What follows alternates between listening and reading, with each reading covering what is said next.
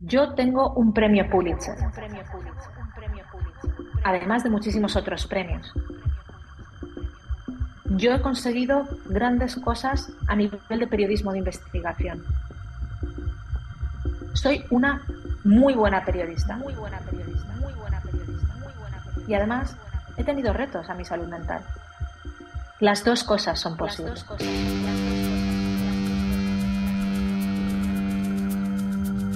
Em 2017, a investigação sobre os Panama Papers valeu a Mark Abra o prémio de jornalismo mais prestigiado em todo o mundo. Mas nem isso a impediu de se sentir atropelada pela profissão, até sucumbir à doença mental. Neste segundo episódio da série Queimei, vamos falar de burnout. Escutamos os sinais. Acho que sempre lidei bem com muito trabalho. Aliás, com o meu editor, nós tínhamos toneladas de trabalho para fazer, uma coisa interminável. Mas cansados, mas ok, mas está, não é? Tu tens sempre pica, não é? Eu sempre tive pica a fotografar, a trabalhar, sempre. Eu acho que aqui a minha alteração radical foi quando eu tive, quando eu me senti muito sozinho. Há muito brilho na nossa profissão e muito, muito amor ao trabalho. Acho que isso existe. Há um compromisso de não falhar. Eu acho que caminhei de forma errada, que é não pensando em mim e não salvando ou protegendo de não poder falhar.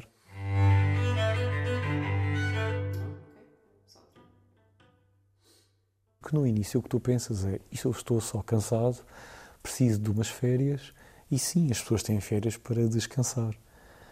Nesta profissão, muitas pessoas pensam que uh, tu precisas de umas férias, e sim, toda a gente precisa de férias, ainda bem que há férias, e depois voltas. E eu de facto estive de férias. E voltei, e voltei. E assim que entrei na relação, voltei a ter estes sintomas. Como Alexandre Azevedo, todos os jornalistas veem o perigo aproximar-se, mas chamam-lhe apenas cansaço. Os lapsos acumulam-se. As férias já não chegam para recuperar. Assim que voltava à redação, também Cristina quebrava. A pressão do mais rápido juntou o acumular de funções. E ao acumular de funções, o corpo disse basta. Eu não acho que tenha tido um burnout porque me foi exigido muito, sinceramente. Não, não, não, fui pressionado a nada. Aceitei um trabalho, aceitei a acumulação de funções, uh, que depois, quando se provou que não dava, não deu e depois acabou. Há muita concorrência hoje em dia. Eu não tenho que ter um, um chefe a dizer-me: epá, sei que já está a dar, a RTP já está a dar, uh, o público já deu, não sei o quê. Porque próprio jornalista no terreno sente essa necessidade, não é? É uma pressão que vem de todos os lados, ao fim e ao cabo, não é? Todos nós temos, temos isso. E, e com a internet, com os sites, com os, os twitters, com tudo que há para passar a informação mais rápido, é cada, cada vez mais difícil bater o outro órgão de comunicação social, que ao fim e ao cabo é a nossa luta no jornalismo, às vezes é uma coisa tão pequenina que não é, porque se calhar mais vale, pá, pera, vamos fazer uma coisa com calma, pensada, que as outras pessoas consigam ler, que as outras pessoas consigam compreender, eh, e muitas vezes não, e muitas vezes isso não acontece. E eu trabalho com muita intensidade, eu tenho alguma dificuldade de concentração, tenho um grau de exigência comigo muito elevado, e então hum, a concentração era mental e era física. Eu parece que trabalhava numa secretária. Uh, em que não me conseguia mexer muito porque tal era a intensidade com que trabalhava. Tinha o corpo uh, muito firme, hirto. Firme, hirto, firme, hirto, firme, de tal concentração, de tal. Uh, de estar tão focada. A família de Manuela Goxa Soares exigia atenções redobradas. A Covid impunha um jornalismo sem eira nem beira, sem olhos nos olhos vazio de tempo e de espaço. Precisava de ver pessoas. Por uma tarde, Manuela troca as reportagens e entrevistas por um colóquio.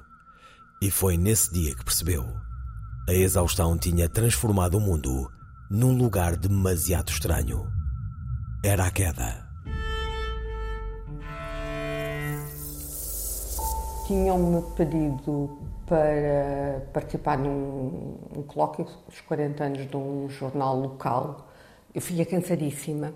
Nós fomos no dia, aquilo era à tarde, e aquilo para mim foi como se fosse. Eu, parecia, eu tinha a sensação que tinha subido o Everest, eu estava num estado cansado, uma coisa horrível. E quando acabou o colóquio, eu sei que me levantei, e quando me levantei, tive a sensação que ia cair.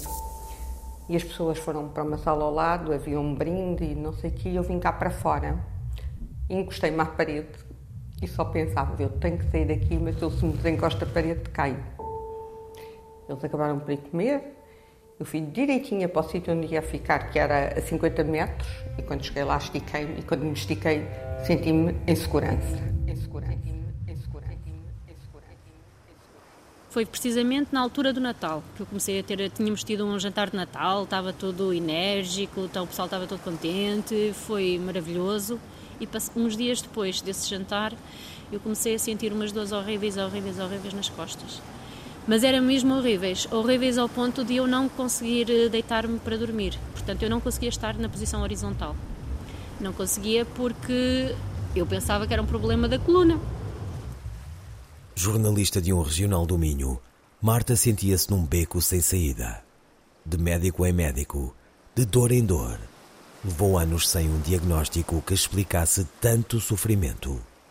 Apaixonada pela profissão, não queria acreditar que o mal pudesse estar nesse amor não correspondido.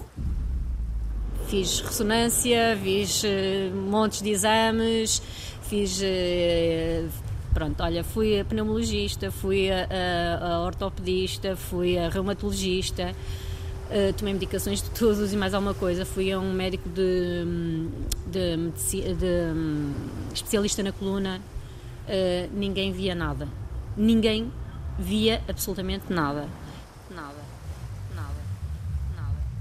E eu dizia: Isto é impossível, eu não posso viver assim, por favor, ajudem-me. E eu, pronto, olha, chegaram-me a, familiares chegaram-me a dizer que eu tinha que ir a uma, uma curandeira, uma, uma médium, uma médium, uma médium, uma médium, uma médium. Comecei a ter uh, um mal-estar quase permanente, com enjoos, calores, calores.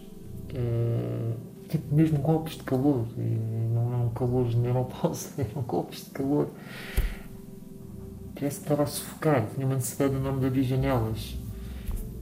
Hum, dores de cabeça, sensação de tonturas. E lá está, fui a outra médica. Fiz umas análises. Ela fez-me umas análises extensíssimas. E se houver algum problema, isto tem que aparecer aqui. Eu fui fazer as análises, mas isto sempre a tremer, sempre a pensar que estava com uma coisa qualquer gravíssima. Não eram coisas do outro mundo. O que Marta e Cristina sentiam tem um nome: stress prolongado. Como elas, quase metade dos jornalistas portugueses afirma ter níveis elevados de esgotamento profissional. Um quadro que, não tratado, leva ao burnout. Uma carreira dedicada aos problemas de saúde mental associados ao trabalho deram à psicóloga Liliana Dias uma certeza: o corpo é o primeiro a cair. Por exemplo, pessoas que lidam com o stress de uma forma muito física, às vezes afeta o trato digestivo, começam a ter problemas de gestão, começam a ter problemas também do ponto de vista um, ao longo de todo o trato digestivo, desde a, desde a questão de úlceras, desde a questão também do ponto de vista de um, obstipação e problemas relacionados com, com a digestão. Há outras pessoas que já muito mais na pele, por exemplo, não é? Há outras pessoas que afetam o sono e depois, eventualmente, isso acaba por ser um acelerador dos outros sintomas do ponto de vista concentração, um, foco, capacidade de atenção, etc. Portanto, nós temos sintomas físicos, sintomas emocionais, irritabilidade, tensão, conflito, cinismo, uh, muita crítica negativa acerca de tudo e de todos. e depois também esta questão de eu sentir que não tenho mesmo energia sequer para me levantar. É? Ou seja, que, que, e chegamos ao ponto, isto é um crescendo, não é? em que eu claramente não consigo trabalhar. Orgulhosos da capacidade para gerir tensões infinitas em tempos finitos, os jornalistas aceitam pisar o risco diariamente. Era muito bom se todos cumpríssemos o temos contratualizado. E isso e evitar imensos problemas, não só de burnout, mas outros problemas no futuro. Especialista em Direito do Trabalho, o advogado Felipe Lamelas conhece bem os problemas laborais do setor da comunicação que levam ao burnout e tem uma solução: cumprir a lei. Os empregadores, os trabalhadores, os jornalistas e, e, e, as direções dos jornais, se todos tivessem essa, essa, essa percepção, uh, isso era um, era um passo excelente e era, e era um grande contributo. O tratamento legal existe e se for cumprido, à partida, numa situação normal, de acordo com os nossos padrões, não haverá burnout. Mas não sei se isso será bem assim depois, não é? E no caso do jornalismo acho muito complicado mesmo, é porque é uma profissão muito, muito, muito específica. É como digo, não tem só a ver com as condições de trabalho, tem a ver com a especificidade da profissão, não é? Uh, o nível de pressão, o nível de exposição uh, é, é muito grande, é muito grande. Convencidos de que as normas legais não foram feitas para eles, os jornalistas são vítimas fáceis de sobrecarga de trabalho. Um problema que José Carlos Marques só admitiu depois de deixar as redações. Que tinha um ritmo de trabalho completamente diferente, estava numa outra secção do, do jornal onde trabalhava, onde, onde, tinha tempo, efetivamente, até de ir à rua e fazer coisas. E para mim foi um choque entrar naquela. naquele que eu considero que é uma autêntica máquina trituradora, que é uma secção online. E tornando-me uma pessoa mais irritável. Mais irritável, mais irritável, mais irritável. Mais irritável. Problemas de concentração. Uh, frustração, sobretudo.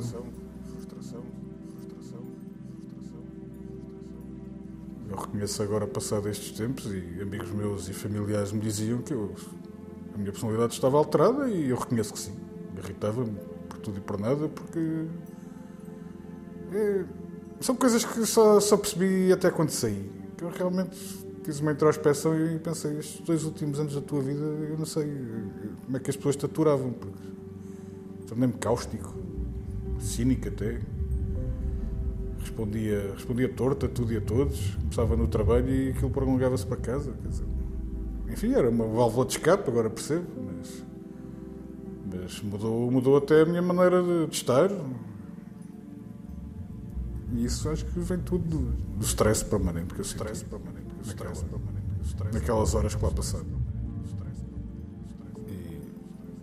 Basta ver. Em qualquer redação, vejam quantas pessoas estão no online em funções operacionais, já não digo chefias, quantas pessoas lá, lá aguentam muito tempo. Quer dizer, eu, no jornal onde eu trabalhava era notório, pessoas com para baixo às tantas, ou com, com processo de esgotamento, ou, ou burnout, o que queiram chamar. Eu próprio não cheguei aí, mas senti que estava à beira disso.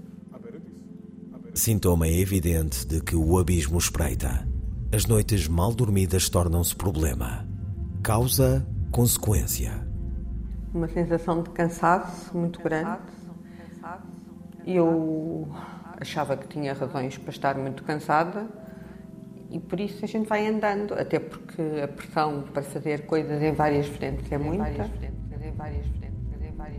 Comecei a não dormir e isso passou por eh, cada vez acordava mais vezes de noite, outras vezes acordava tipo às quatro da manhã, quatro e meia já não pregava o olho e quando chegava a hora de me levantar tinha imensa vontade de ficar na cama a dormir ou então andava o dia inteiro cansado, cansada e cada vez com mais dificuldade de me concentrar, concentrar etc. Nós tivemos o briefing de capa e tivemos esta conversa toda sobre, sobre, sobre como é que eu ia fotografar.